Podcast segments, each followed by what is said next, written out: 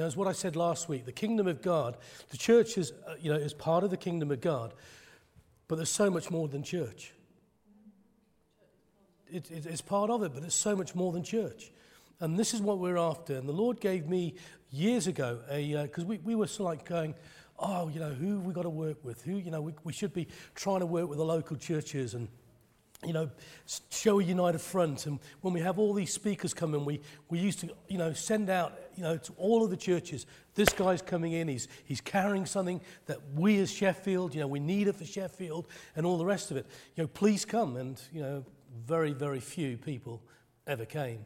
And very few people even let us know that they weren't going to come. Bishop, Bishop did, yeah. But, you know, and then the Lord gave me a vision, very clear. You know, it's very, very clear when these things happen. He gave, he gave me a vision, and I, I was building, you know, when, when Nehemiah was called to, to build and establish the walls of Jerusalem. And there I was building the wall in this vision, and he just said, Complete your part of the wall, look to the left and look to the right, and whoever's on your left and whoever's on your right, I will bring you together. Because they will build and establish their wall. You know, it's our responsibility to be upright before the Lord and we need to encourage one another in this place. This is what I am responsible for. I'm not responsible for what's happening down the road or across there or up there. I'm responsible for what's happening in here. And I thank God for you, folk, that we're getting two things right. That we're learning to love the Lord with all of our hearts, and we're learning to love one another. And I don't want to lose one. I do not want to lose one. You know, because of what, what is coming and what we're about to move into. So, over the last few weeks, I've been really talking about you know, walking and talking and seeing and hearing in the, in the spirit and not walking in the flesh. Because we have got to grow up. And I wish pastors across Sheffield would start preaching for their flock to grow. Under the, the, the anointing of the Holy Spirit, we will grow. And through the word. You know, and, and for what reason? Not to increase numbers in churches, but to increase the kingdom. It's, to, it's all about the kingdom. Let your kingdom come. But in that kingdom, we have got a choice. We have a choice of which kingdom we're going to serve as Christians. And I spoke last week, you know, that that's not preached in churches about hell. What we do here, James speaks about it. James says that what we do on this earth is like the mist of the sea. It rises in the morning, and when the sun comes, it disappears. And he's speaking about our lives. We, if we're lucky, we've got 80 years, three score and 10, you know, 70, 80 years, however long it is. You know, um, if that's what the Lord is calling us to do and, and to live our lives and to, to go after Him, He might increase our length of, of time. But, but, but James says it. You know, I'm, I'm about to turn 60 in a couple of years' time. I can't believe I'm 60. I can't believe it. I mean, how many people here don't feel their age? All of us. We do not feel our age. You know, and yet, you know, I'm, I'm thinking, wow, wow, I'm 60. I'm not as old as Ian, but I'm, but I'm not far. But you know, I, I don't feel 60. You know, I feel about 30, 35, you know. But, but yeah, thank you, Caroline. you smooth talker. But, uh, but we don't feel it. But yet, what we do here on the earth will determine where we spend eternity. You know, I, I, we need to preach hell to church. We need to preach and teach and, and show what hell is all about. Can you imagine living in hell for an eternity where, where the, the, the can you remember the, the rich man when he says to Lazarus, Lazarus, just put one drop of water, one drop of water in my tongue because you're eternally thirsty. One. Where the worms eat your flesh and then the flesh grows again. Where the eternal fire burns us. And then our flesh just regenerates itself. And it goes on and on and on and on. And I like what Booth said I want to take every born again Christian to the edge of hell and let them stare in for 10 minutes.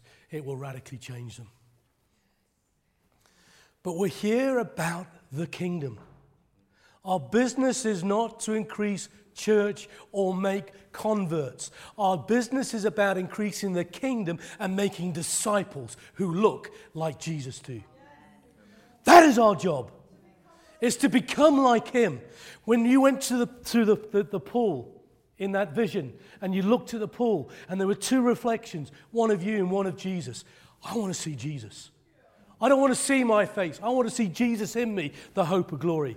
And this is about to come on a bunch of people in an increasing measure when we will be about the kingdom's business and we will look like him. We will talk like him. We will do as he does, which is love. Love one another. Love the brokenhearted. Set the captives free. This is the kingdom business. Because Jesus went about all villages, all cities, healing all that were, were sick and all that were oppressed. Not some, but all. So we've got to be pe- preaching and teaching about this kingdom. Let your kingdom come on earth as it is in heaven. But how can we preach the kingdom on earth if we haven't seen it in heaven? And we haven't had the revelation of who He is and who you are in Him.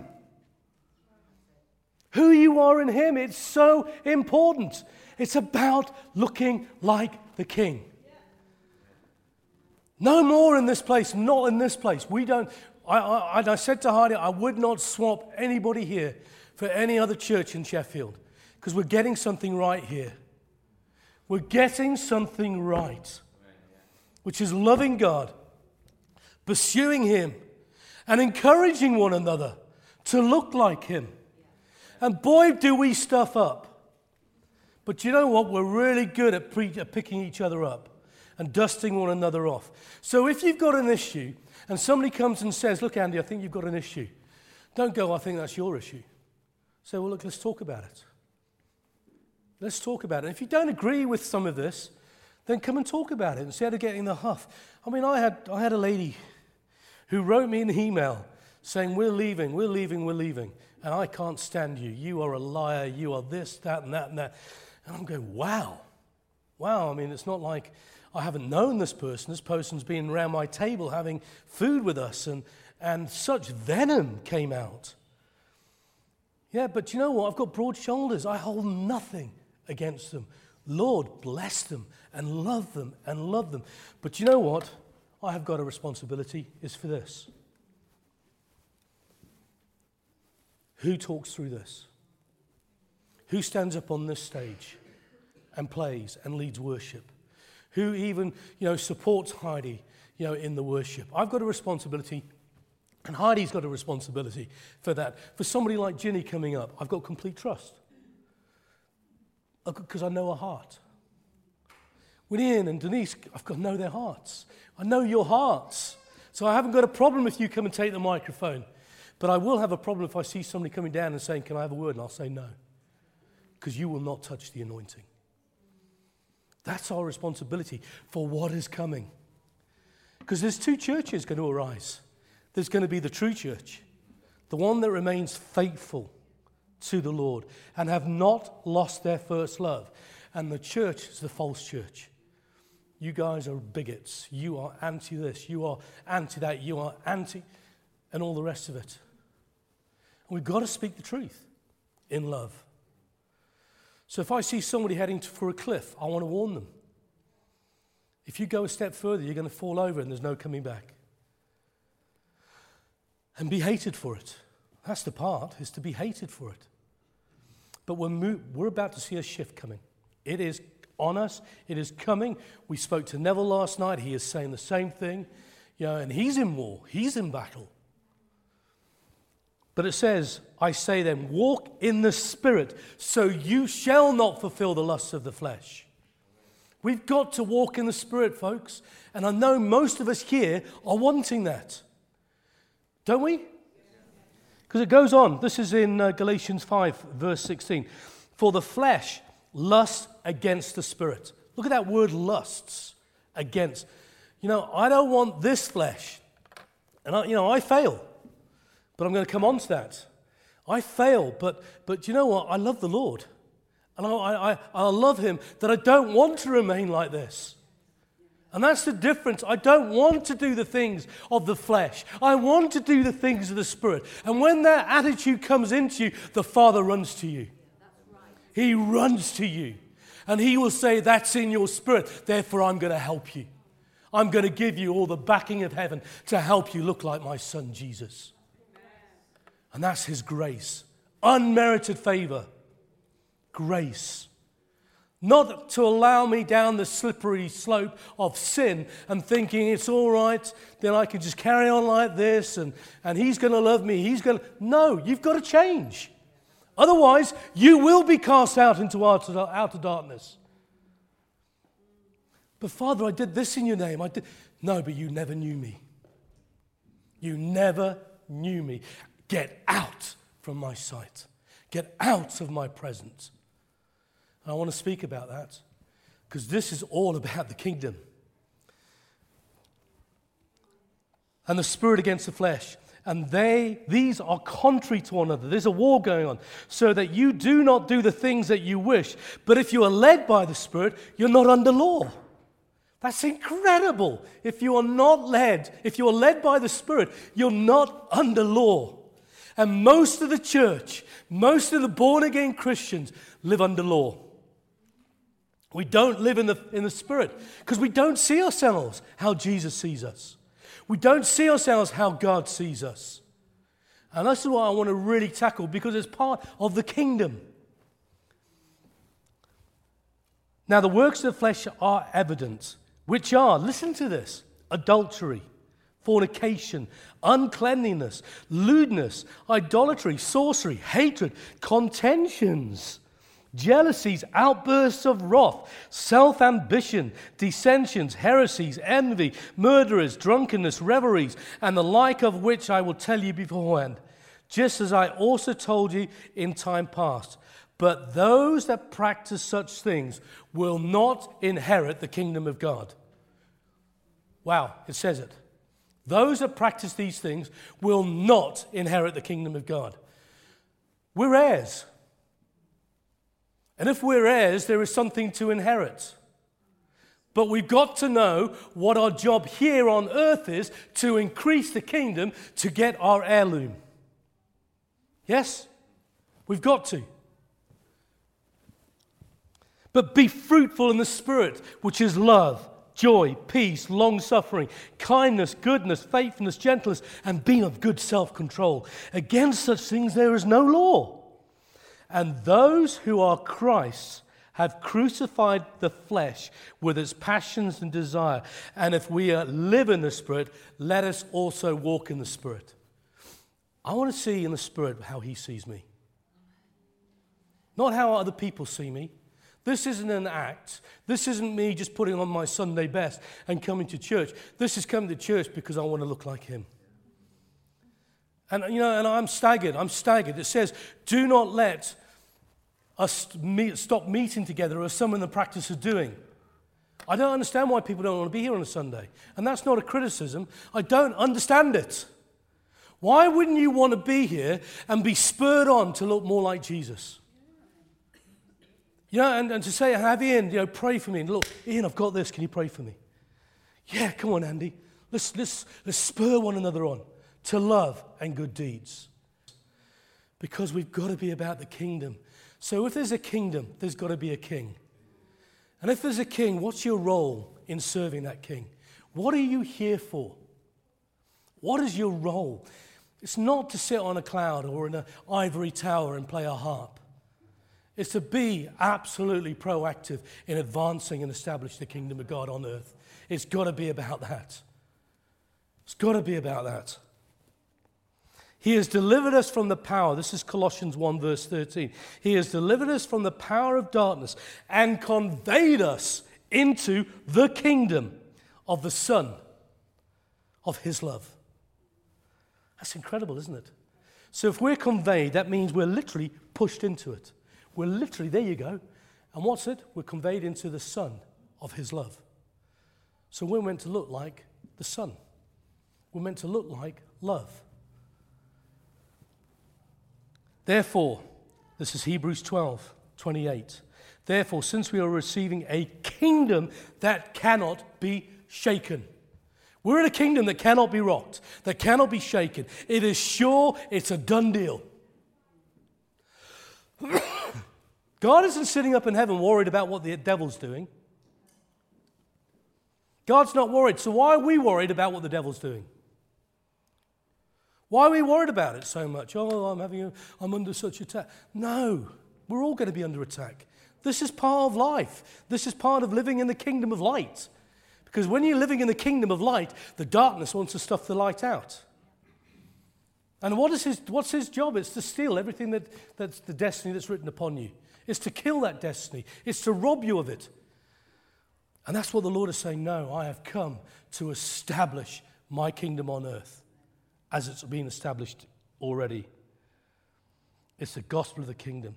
And you must be prepared for what is about to happen. And what is your role in it? Everything must be, we must be about the Father's business. Got to be about the Father's business. If Jesus was saying, I can only do what I see the Father doing, John 5 17, then surely that we've got to do that. We've got to be living out of that. Lord, what you, what's my role in this? And if you're not in that role, then you've got to get out and find the role the Lord has for you. Because now is the time we're going to be really into it. And now is the time to be established of who you are in the kingdom of God. And what's your role? What's your role in that? And everybody has a role. Everybody here has a role to play.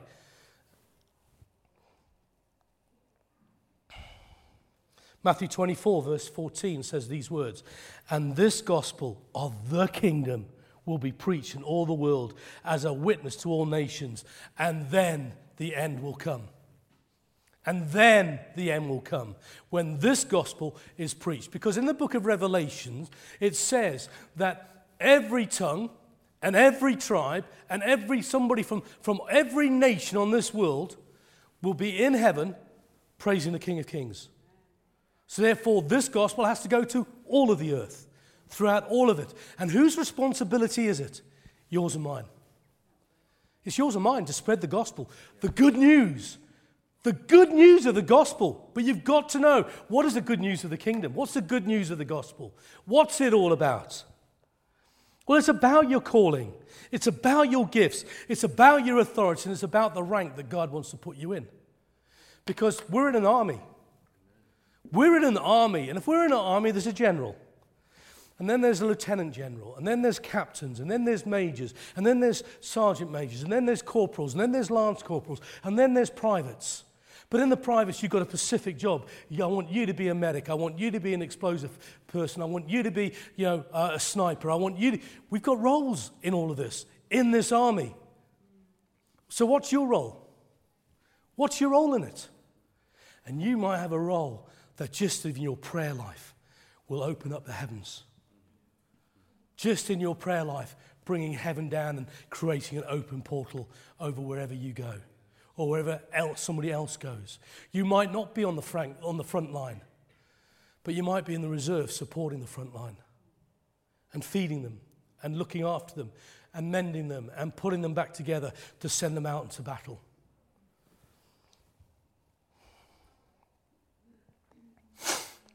Because what does church mean?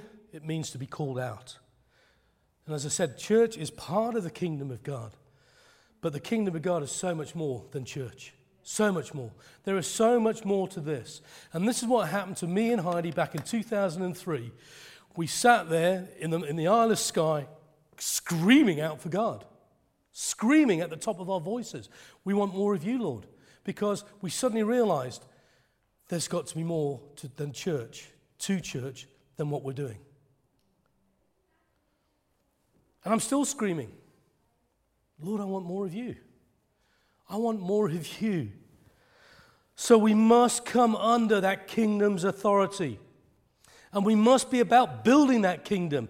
And we must have a bigger concept of who we serve. Christians have got such a small concept of who, we, who we're serving. We're more worried about what the devil's doing than we are about saying, Lord, what are you doing? What are you doing?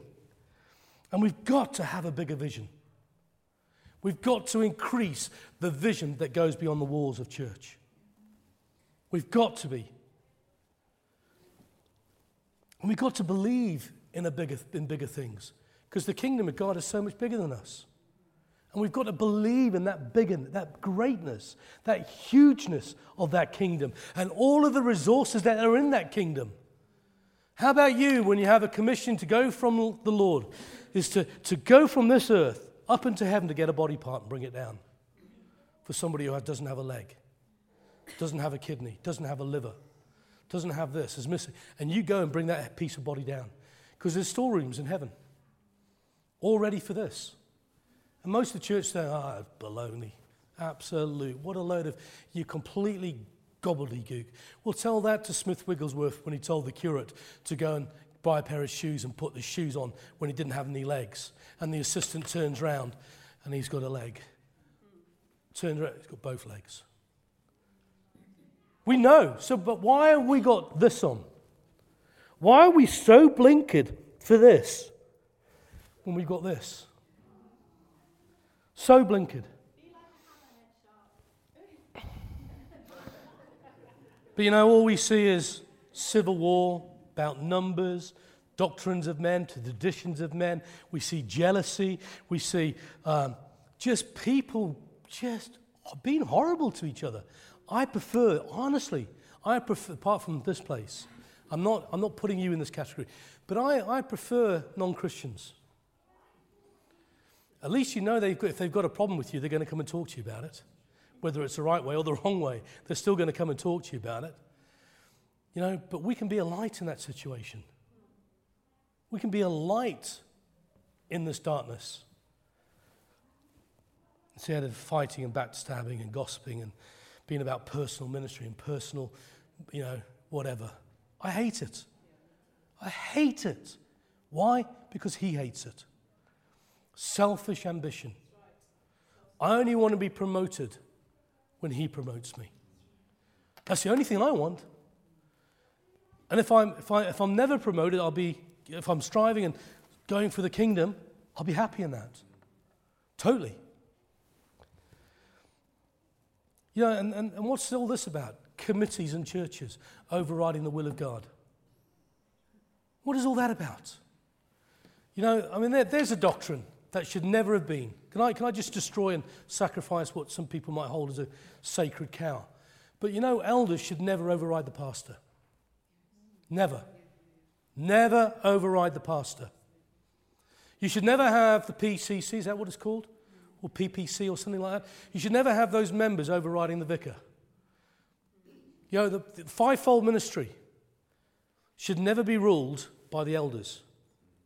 What Paul was saying because churches were springing up left, right, and center throughout the whole of the areas they went. They didn't have the pastors to put there. So they said, until, until you get your pastor, you get your, your evangelist, you get your you know, teacher, you get, you know, and all the rest of the fivefold. Until you get the fivefold in, then I want to put elders in. I want to put deaconesses in. I want to put these people in. Until. And when you have that, then they take charge because they are appointed and commissioned by the Holy Spirit to take it. And I've, I've just heard some incredible things how pastors have been decommissioned and told to move on because they're giving the message of the gospel of the kingdom. We don't want your message. But we're living in perilous times. You know, 2 Timothy 3, uh, 3 verse 1 to 5. We're living in perilous times. Those things are fierce times. Fierce, fierce times. And what does Jesus tell us? What does Paul, the whole under the under the, the inspiration of the Holy Spirit, what does Paul tell us to do? Have nothing to do with these people. Because I'm going to be preaching about the kingdom. I'm Going to get to the main crust of the message. But I want to, pr- I want to show you something. You might have a Philadelphian anointing of the seven church ages that have been right the way through history, right? But those seven churches are still alive today. You've still got the persecuted church, the Smyrna church. You've still got the Ephesus church. Yeah, they move in the spirit, but they've lost their first love. You, what one you don't want to be in is the Laodicean church. You're neither one thing or the other. You think you've got everything, but I see you, pitiful, blind, naked, and poor. Come buy from me gold that you have to dig for. Ginny's message that, you know, we've got to dig for this gold. Be, re- be prepared to go in the fire and get refined where all the, the crud is taken off. And the only thing left is going to shine beautifully for him. Don't you want that? but this is what he says. You might be a Laodicean, no, sorry, you know, none of you are. You might be a Philadelphian type of church person, person sitting in a Laodicean church. Get out. Get out. You know, find like minded people who are living their lives as crucified unto flesh. You've died and you've, you, have you, been crucified in Christ, and now you don't live, and, and you're just about, about the kingdom. Get amongst those people. I'm not talking, you're not, none of you are allowed to leave. I'm telling you that now. You cannot leave because you're meant to be here. You're meant to be here. So much more because of what's coming. Because what's going to come is this we're going to go away uh, we've been on this road about getting the anointing from God and then teaching others. So they get the anointing and teach others. They get the anointing and teach others. And before we know, this nation is saved because we're making disciples and not converts. Don't you want that? Just, you know, if you've, if you've said something really nasty about somebody who's in charge of church, whether you've been right or wrong, repent, say sorry, just get on with it. You know, don't let that hold you back. Seek first the kingdom of God. As it says in Matthew 6, verse 33 Seek first the kingdom of God and his righteousness and his righteousness. So you're seeking two things the kingdom of God, so you've got to know what it looks like. Is there sickness in heaven? Is there people under demonic influence in heaven? Is there people that, that, that are bound with chains and things of life in heaven? No. There's, the look, there's a good look at the kingdom. That's a good look at the kingdom, just to begin with. But we've got to bring the good news of the kingdom to heal the sick, to raise the dead, to cleanse the lepers, to drive out demons. And freely we receive, freely to teach others how to do it. So that when they have a good motive, where they are full of the kingdom, when they're full of the, the Spirit and walking and seeing and hearing and smelling in the Spirit, the lust of the, of the world will just fall off you. Fall off you. So, what does the word righteousness mean? And this is where I've, we've been singing about it. And this is where I feel that, that you need to hear, some of you here need to hear this because you have a false concept of who you are. And you're living under the law instead of living in the Spirit. You're living under the law of God instead of living in the Spirit. Because when you have a revelation of who you are, everything else will just fade into insignificance. Listen to this.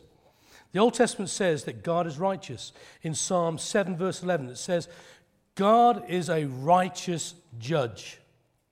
And the word for righteous in the Hebrew means to be just, lawful, and correct. So God is just, He is lawful, and He is always correct.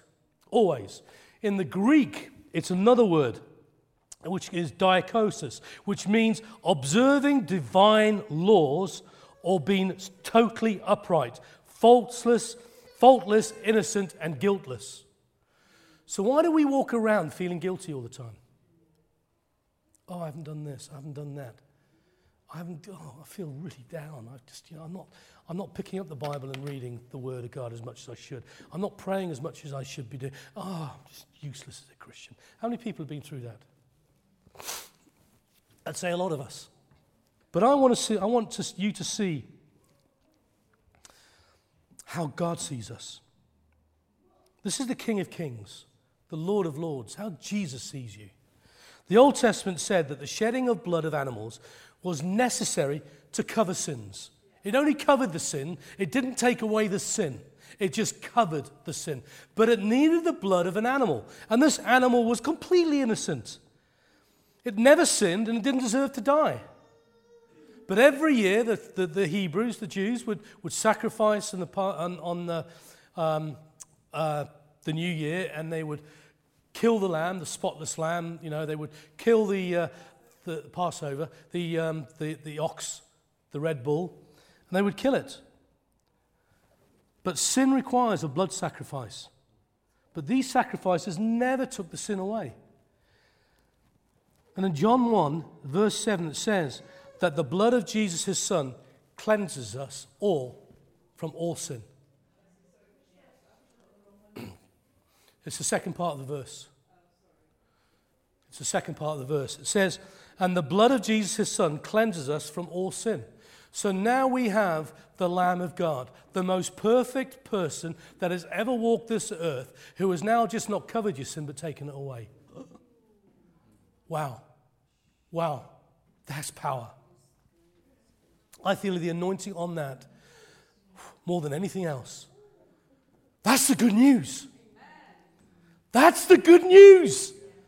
He has taken away, and He has not just covered the sin, He's taken it away. And it's through the innocent shedding of blood. It's the perfect Lamb of God that has not just covered your sin, it's taken it away. That's the righteousness of God. That's His righteousness. He has taken away your sin, He's forgiven you. That's His righteousness. And it's the blood of the Lamb that cleanses us. That is why it says in 1 John 1, verse 9, and this is why, if we confess our sins, he is faithful and just and will cleanse us our sins and purify us from what? All unrighteousness. So if he's purified us through the blood of all unrighteousness, what's left? Righteousness. You're righteous. You've been made righteous under this is what it is to walk in the spirit. Not to live in the law. I'm not, I'm really down. No. Confess your sins and he will purify you. He will make you right. That it's like you have never sinned. Wow, what great news that is. What great news that is. And then you know where you're headed for. You're headed for an eternity in his presence. It says where God will tabernacle in his people. He will come and tabernacle with us. That's incredible. This is the gospel. This is the gospel. This is the good news of the kingdom of God. You don't have to feel down. Now, I might be the worst of the worst, but I'm made righteous through the blood. Does that give me a reason to carry on sinning? No. I will strive not to. I will strive and I'll say, Lord, I was never born for this. You never created me for this. Therefore, I ask you, I want to look like you, Jesus. And that answer, that prayer will be answered quicker than anything else, if that's your heart's desire.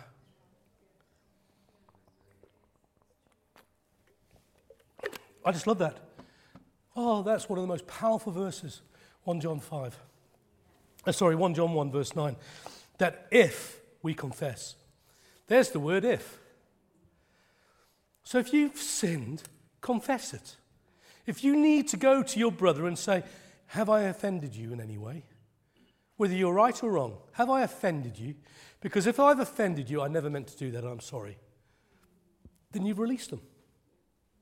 Their blood is not on your head anymore. Yeah. And then,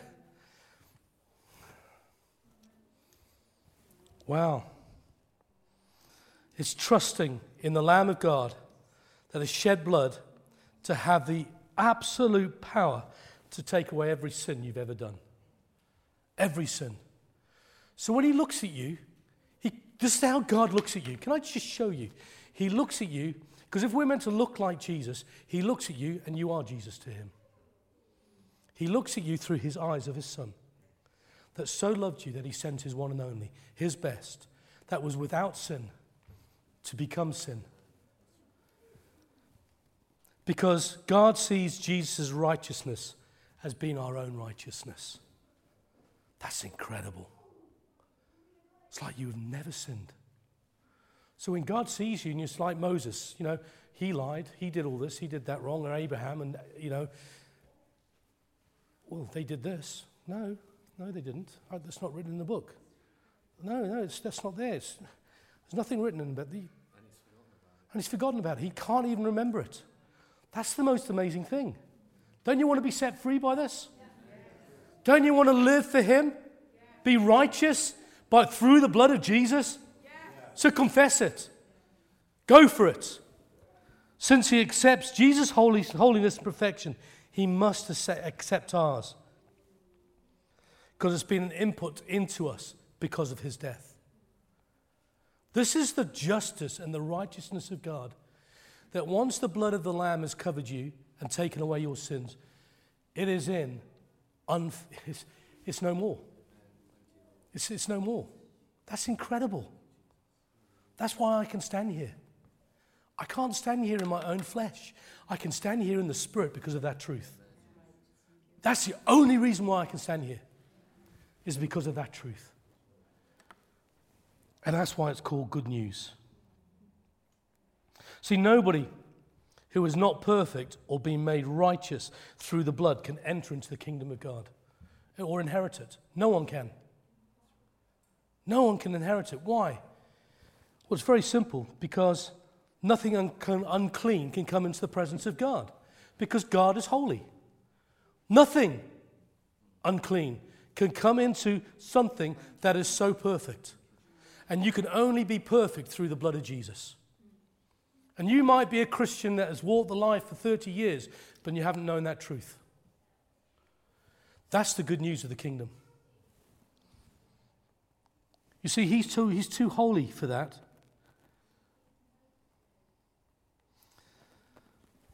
Too holy.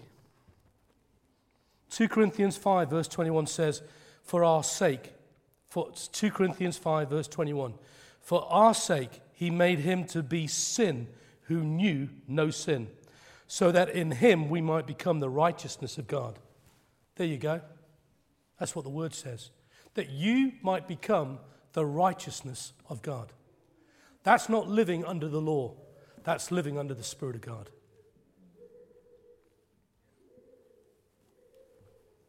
So stop feeling guilty about yourselves. Stop feeling guilty. If you've confessed this, and you are determined and wanting to change, he became sin for you so that you can become the righteousness of God. You become then the apple of God's eye. And so many Christians live at a lower level. Such a low level. I want to live in everything that He's created me for. Because guess what? He died for me. I am no longer anything of myself, I'm all of His because He paid a huge price for me. This is not my life anymore. oh, this is great. Colossians 1 verse 21. Listen to this. Please listen to me. And if I want if you want to go away and learn a verse, learn this one.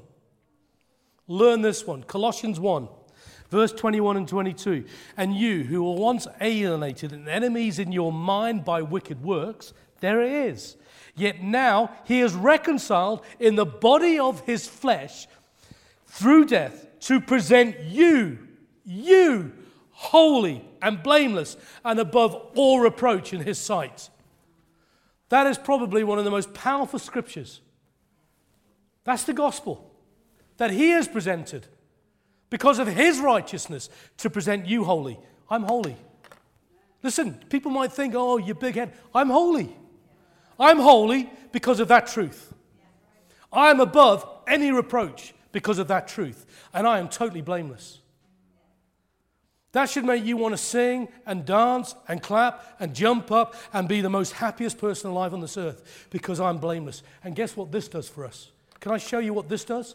This verse will link into this one. Because this is how we were.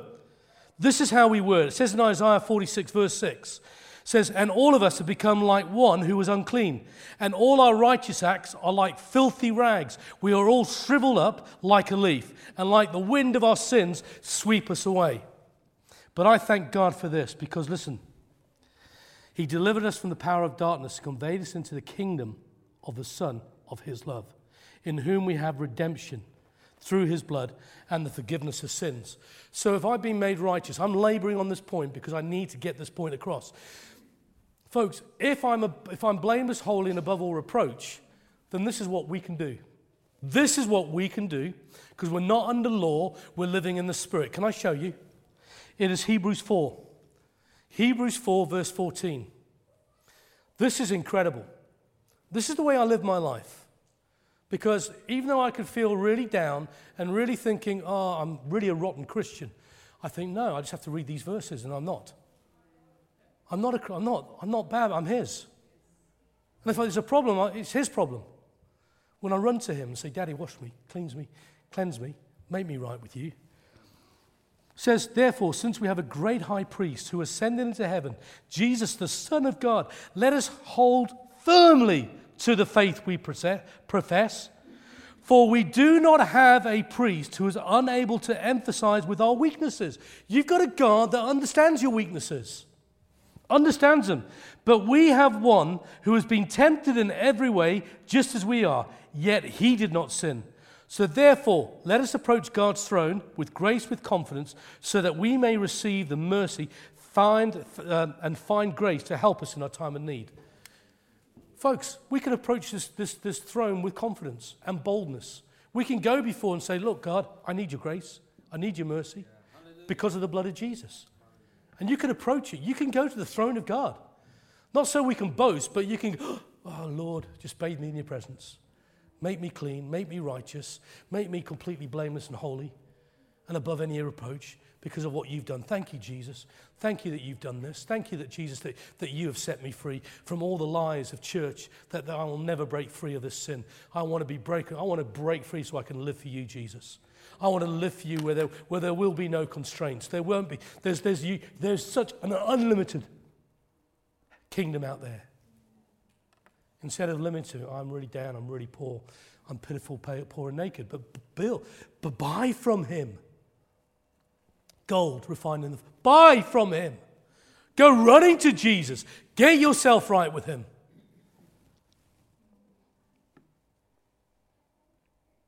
See, the King, Matthew 13, I'm going to finish in a minute. Matthew 13 speaks in seven parables.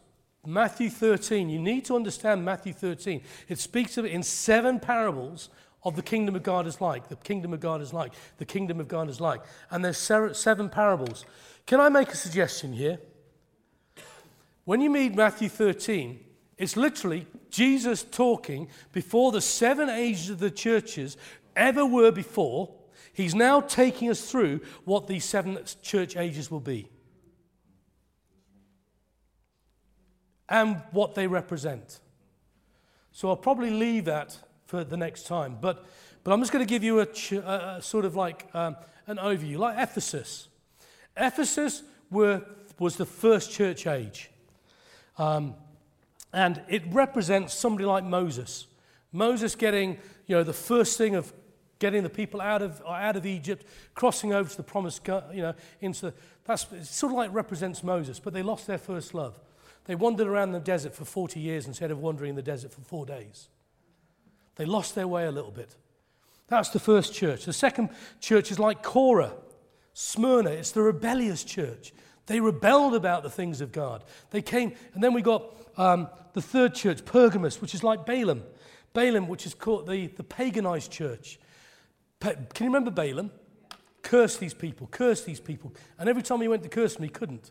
He said, No, what you have to do is this is you just have to put your women folk and your men folk into their camps and get them to intermarry and get them to, and then their wives will teach their husbands how to practice paganism. So they compromised. And this is where the church, we, we've got churches like this that are taking the things of the world and adopting them in to the things of, of the church and calling it God calling it being holy instead of preaching the truth and setting the captives free. Jezebel, Thyatira, the persecuted church. You know, the kingdom of God is like leaven. Put a bit of leaven and yeast in the, in the leaven. Infects the whole bread. The whole bread. And then you've got the remnant, the Sardis church, the remnant grace church, which is the man who found the pearl worth many things in the field and went and sold everything to buy that field. And I'm going to explain all this next time because it's really important that we go through these church ages. But then here's the one this is where I want to be Hezekiah, the Hezekiah type of person in the Philadelphian church, where it's all about Jesus. It's all about becoming brotherly love. The missionary church, telling people about the good news of the kingdom, setting the captives free, healing the sick. This is the missionary church. This is the church that we're in now. You are sat in a Philadelphian church because you are meant to be here because you're a Philadelphian type of person. You are a Hezekiah. When all of the other, when all the other priests were sacrificing to pagan gods, Hezekiah stood true for God. And he's a type of Jesus. Isn't it incredible? And then you've got the captivity, the Laodicean church, the church that will be taken into captivity. I, I, I'm going to finish, but I asked Neville a question because I, had, I felt I had a bit of revelation in this. I said to Neville, I said, Neville, did the Philadelphian type of church, and you have to look at the church age it was around, and I'll explain all that next time. But if you have a look at the Philadelphian type church, in that period of time, it was called the time of enlightenment. And the moves of God in that time, in that church age, was when you had, you know, such huge moves in America. You had the Finneys, Charles Finney, you know, and they had all of this, this incredible way where they got a concept of being holy, being holy, and, and then they got incredible revelation of who they were. Incredible revelation. This is Maria Woodworth Etter. Yeah, and They, they never, listen to me, this is why it's important to be in a Philadelphian church. They never suffered persecution. If you are in a Laodicean church, you will lose your life. If you are in a Smyrna church, you will lose your life. If you're in a Laodicean church, you will not lose your life sorry, in a Philadelphian church, you will not lose your life. Think about it, meditate on it. That's how it's important because they will be the missionary church that will go out and teach all about the kingdom of God. And you will not lose your life. A thousand may fall at my left, 10,000 at my right, but it will not touch my house. Psalm 91. You will, you will mount me up on, on a stone and you will anoint my head in the presence of my enemies. Psalm 27. It won't touch you. You will see it with your eyes. And it will be horrendous. But you will be concerned about one thing setting the captives free, bringing them into the message of the kingdom of God. Don't you want that? This is what I want. This is what it's about. I want to be about the king's business. Because everything God is everything that God does is redemptive. Everything. Everything that God does is redemptive. If I was to go out of this church and go into huge sin and move away from God, this is the love of God that He would take out my life so I wouldn't fall and lose my eternal place in heaven with Him. That's the redemptiveness of God. And that sobers me up because I want to live fully for Him. I want to live preaching the kingdom of God is at hand. Don't you? We, we, we will go to Uganda and Africa again. And we will hold crusades where all will be healed. This is coming. This is coming to us, where we will have the seven spirits of God on a body of people that will do the, the greater works in John, that John talks about. We will do the greater works, even greater. So when Jesus went about all cities, in all villages, in all towns, wow, we will, he healed all. Come on, folks. Sheffield. So I'm carrying the kingdom of God for Sheffield. And to advance that kingdom where the gate of hell will not prosper. And so are you. So if you are in a church that isn't advancing the kingdom, that it's battening up the hatches, no, we're just preparing. We're preparing for what's coming. Yes? Are you with me? It's, just, you know, it's just gone very, very quiet out there. And, and, you know, because it's so much bigger. This is so much bigger than us. But when we get right with the Lord and we get right with each other, He will advance that kingdom through you and me. Isn't that right? And do you know what I felt? I wrote a word down. but what the Lord wants to do here is this. Anyone think? Anybody? I wrote the word down and I had it under the book because I'm thinking that what the Lord wanted to do. He told me today, I want you to go to church dressed up. And he told two other, three other people that they're to get dressed up. Isn't that right? Yes? Why? Why would God tell a bunch of people to get dressed up? I, I believe that, that God is wanting to commission us. I, I do. I believe with all of my heart that God is wanting to commission us. Why I'm saying that, Andy? Because when I was I haven't probably spelled it right, the English teacher. he told me to dress up and come to preach. Right? First that time I preached, I dressed up. Yeah. Second time I forgot. I believe that God is wanting to commission us to advance the kingdom. That I believe He wants to give you and enlighten you and give you a of what His purposes are for you. I believe He wants you to actually realize you've got a part to play in this kingdom. That you've got a role to play, and He wants to commission you in that role that He wants you to play. Because we can't back off from this. We can't back off from this. You've got to embrace what He wants for you. You've got to run to what He wants for you. So I believe there is a commissioning here today, and I don't know what He wants to commission you into. I don't. I've got some ideas. And you know what? You know, again, Heidi and I were talking, you know, and if you're in the wrong place, I'm not saying this for you, Richard. I'm not saying this for you. This is not aimed at you. I promise you. But if you are not in the right place, then you've got to pray about it. I'm talking geographical. If you are not in the right place, you won't come to the fullness of your commissioning. We need to be in His perfect will. Not, you know, oh, I think this is His will.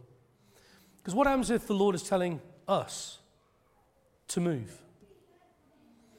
as a body? To relocate? That's got you worried now, hasn't it? That's really got you worried.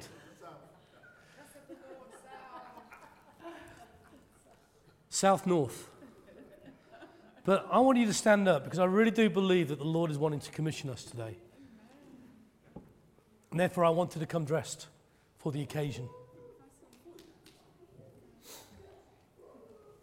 Because listen, only God knows what He wants to commission you into. I don't want self promotion, I want His promotion.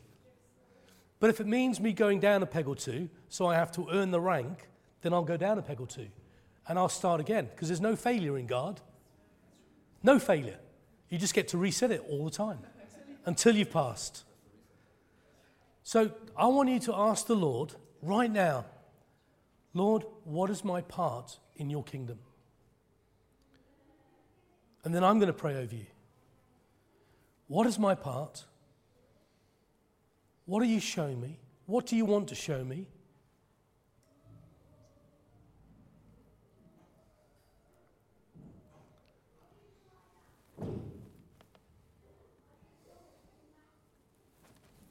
And I'm going to pray this for you. Father, I ask you now to speak to your servants here today. Father, under the power of the Holy Spirit, we can approach through the blood of Jesus your throne with boldness. And we can ask you today, because Lord, we have confessed our sins, and you are faithful and just, and will forgive us our sins and purify us from all unrighteousness. And I thank you for the blood that covers and takes away my sin completely. So, Lord, we stand here before you because of this truth. We stand in the Spirit before your throne. And we ask you now correct us where we need correction. Lord, where we've lost direction, can we have your true north? Lord, where we have lost sight of our calling, will you re-establish it in us?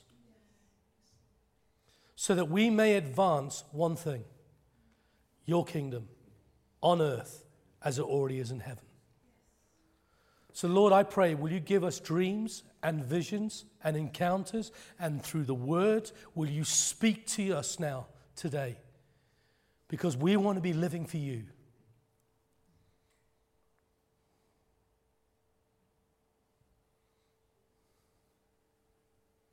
Where do you want us to be, Father? What do you want us to be doing? Lord, and if we have to relocate, then we will.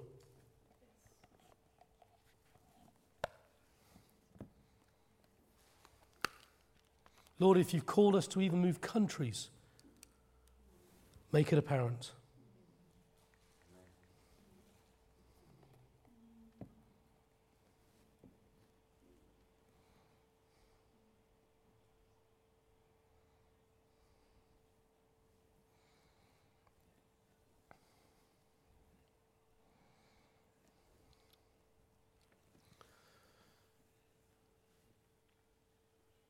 Just felt the Holy Spirit just tell me this, and I'm going to pray it over you. Because many of us have been captives and held in captivity over these last few years, but the captives are about to be released. You're about to see a move from the Holy Spirit that will give you and direct you into your calling to increase the kingdom. This is what the Lord says When 70 years are completed for Babylon, I will come to you and fulfill my good promise.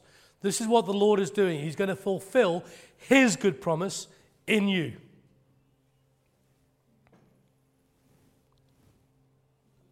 And I will bring you back to this place. What's that place? The things he wants to give us. For I know the plans I have for you, declares the Lord plans to prosper you and not to harm you, plans to give you a hope and a future. Then you will call upon me and come and pray to me, and I will listen to you. This is the Lord. We have the Lord's ear in this. He will listen to us. And when you will seek me, you will find me. This is the gold that Ginny was talking about. We've got to dig for it. And when you find me and seek me with all your heart, I will be found by you, declares the Lord. And I will bring you back from captivity. I will gather you from all the nations and places that I have banished, declares the Lord. And I will bring you back to the place from which I carried you. So, Father, I ask you now to bring us back to that place You gave us these plans. You gave us these hopes. You gave us this commissioning to go out to the nations, to heal the sick, to raise the dead, to cleanse lepers, to drive out demons, to teach others how to do it, so that we can advance your kingdom. But Jesus, I pray now, will you give us the commissioning in this church as a body of people that it's all about your blood that takes away the sins of the world. I pray for that presence to be in this place, that it's the blood of the Lamb, the good news of the kingdom. I just believe the Lord is saying that I will be the leaves of healing for this nation through you. I'll be the leaves of healing for this nation through you. You are the leaves on the tree, and the tree is the Lord. And the fruit of which people will eat, they will never be hungry and never be thirsty, because you will be the leaves of that healing.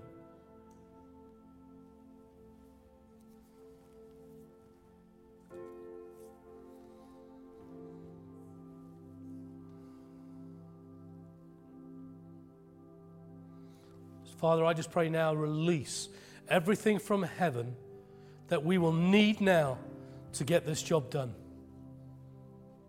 Lord, I pray, give us the wings like eagles to see from your heavenly place.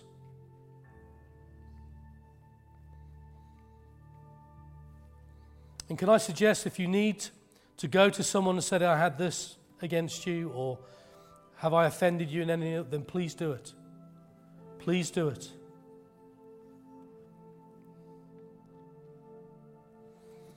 And Lord, we ask you to commission our children, to commission the children in this place, that they will come into everything that you have for them. But Lord, let them be love, let them be full of joy and kindness, let them be full of peace and gentleness and faithfulness. Lord, let them be patient and being a good self control. But Lord, let them see it in us first.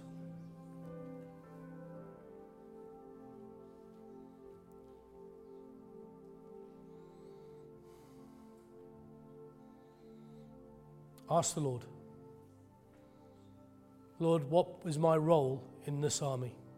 Ask Him.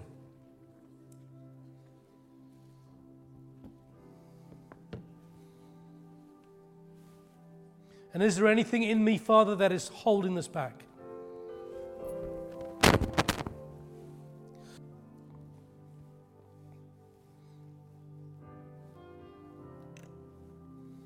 There's somebody who's going to hear my voice, and the Lord is telling you to move. Geographically, sell your house and move. And you know this is what the Lord is saying to you. And He's been saying to you for a long time now. But you've been worried about, Lord, how do I cope? How do I do this? How do I do that? And the Lord says, No, I've already prepared the way. Just do it.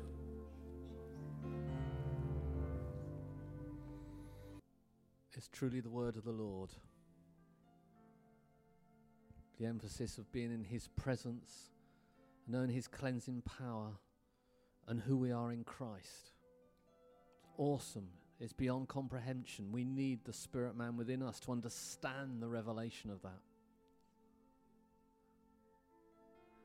And God is such a good God. We know your presence in this place, Lord. And Lord, I pray for all of us, Lord, that we receive that word this morning and that we digest it, Lord, and we eat of it we allow it to permeate our bodies and our minds and soul, that our spirit man may communicate totally and completely with you. And Lord, enable us to hear your voice. Enable us to know the destinies over our lives, because we've all got destinies. Enable us to know the urgency of the moment. Enable us, Lord, to kick the world out of us, Lord, by your presence and your love. Enable us, Lord, to grow and reach and, and be closer and closer to you, enveloped in you. Enable us, Lord, to fulfill that which you've called us to. Enable us to be called heavenwards in Christ Jesus. And Lord, this week I pray, this week, that we may know you more dearly and seek you more clearly. To, Lord, set aside time and time and time to know you, Lord. We love to be in your presence. And this week, may we take special note of not allowing the world to touch us, for distractions to come upon us, Lord. But may we focus and fix our, eye, our eyes on Jesus, the author and perfecter of our faith, who for the joy set before him endured the cross, scorning its shame, and sat down at the right hand of the Father. Do you understand the enormity of it? Do we know the incredibleness of it? It's beyond description. It can only be revealed by the Spirit, by the Holy Spirit to our spirits. Walk around this week knowing that there's a portal over you wherever you are. That the ground you walk on is holy ground because you take it for Jesus. May there be coincidences this week that are not coincidences, but divine connections. May this week you be more sensitive to the Holy Spirit and aware of His love and presence that whoever you speak to, touch, walk through, etc., that you will know the hand of God is on your life, that you may spread and be partakers of His kingdom. Because Jesus said, The kingdom of God is within you. Blessed be your name, O Lord. We worship you and thank you today for who you are, for you, Lord. Glory to God in the highest, to you only, whoever was and is and shall be.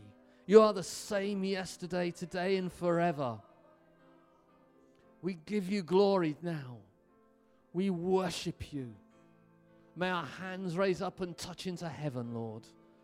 May heaven open above us.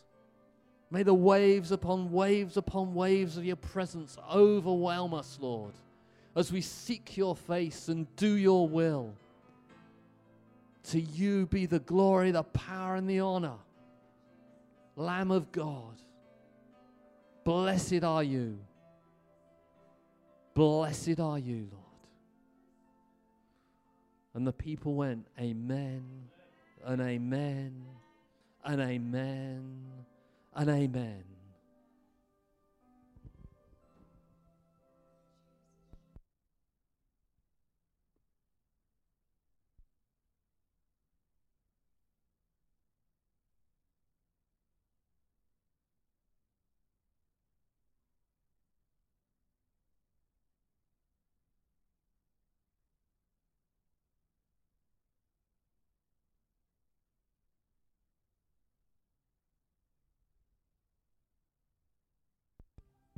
I just feel the unction to say this. You know, we're going into a different phase. We are entering into a different phase. And this phase is centered upon holiness.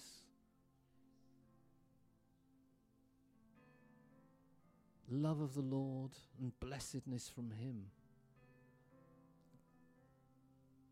And we need to take what Andy said seriously, imbibe it, have it revealed to us by the Spirit. There's no going back, folks. It's onwards and onwards and upwards into His presence, experiencing Him. This is our destinies. This is what we're called for extending and growing and developing the kingdom. But in that, knowing that we are called to be like Him. These are sobering times, but they're also exciting times. And we were chosen.